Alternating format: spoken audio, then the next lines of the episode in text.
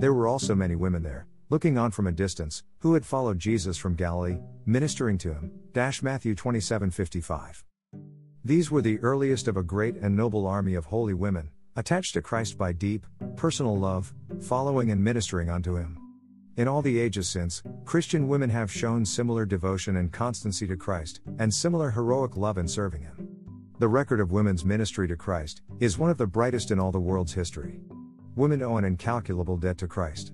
He has lifted them up from base thraldom and from degradation.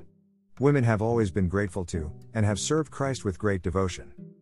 Women are found in every sick room, bending over the sufferer with unwearying solicitude, with matchless tenderness ministering to bodily comfort, and pouring the warmth of affection upon feverish spirits. They are found in the wards of hospitals, and upon battlefields, moving like God's angels in blessed, loving ministry. Faithful Christian mothers are following the Master and doing work which will shine forever in glorious luster. Faithful Christian Sunday school teachers are doing quiet service in lowly paths which in God's sight is nobler than that of many of earth's famous ones. Everywhere, too, there is an open field for woman's ministry. Christ is no longer here in person to be served, as he was served by these women who followed him from Galilee, but in his needy and suffering followers, he is ever present, and whoever will, may minister unto him. For he said that in doing acts of kindness to the least of his people, we do them unto him.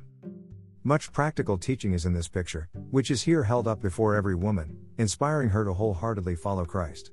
Why do so many young Christian girls choose a life of idleness, of love of pleasure, of aimless, purposeless existence, of mere dressing, promenading, and trifling, when such a life of glorious service is open to them? J.R. Miller